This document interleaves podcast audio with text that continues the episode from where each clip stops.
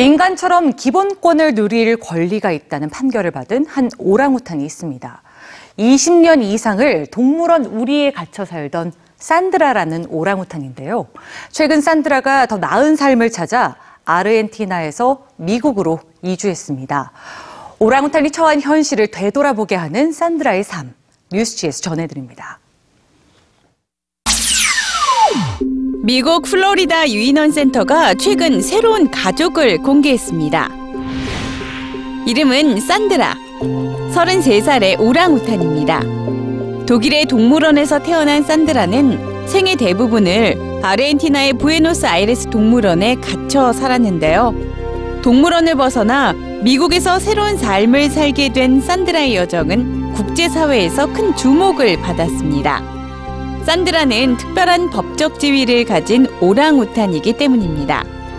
2014년 아르헨티나 법원은 산드라를 비롯한 유인원이 법적으로 동물이 아니라 하나의 인격체라고 판결했습니다. 인간처럼 행복을 추구할 권리, 그리고 더 나은 환경에서 살 권리를 보장해줘야 한다는 것이었죠.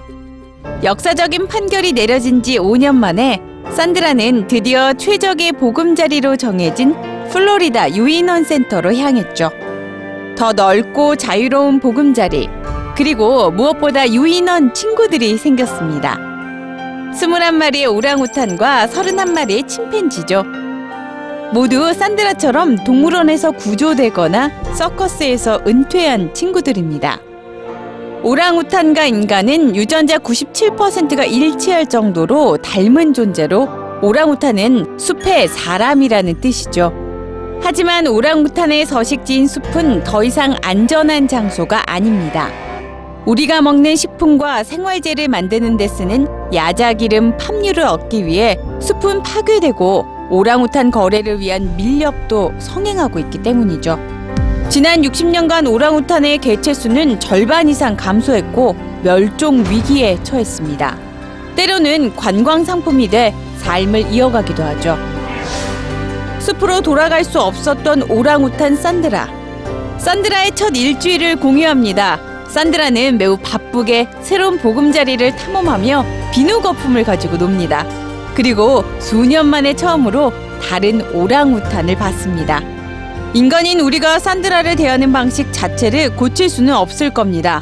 우리가 할 수 있는 것은 그녀가 존재하는 한 최대한 존엄성을 지켜주는 겁니다.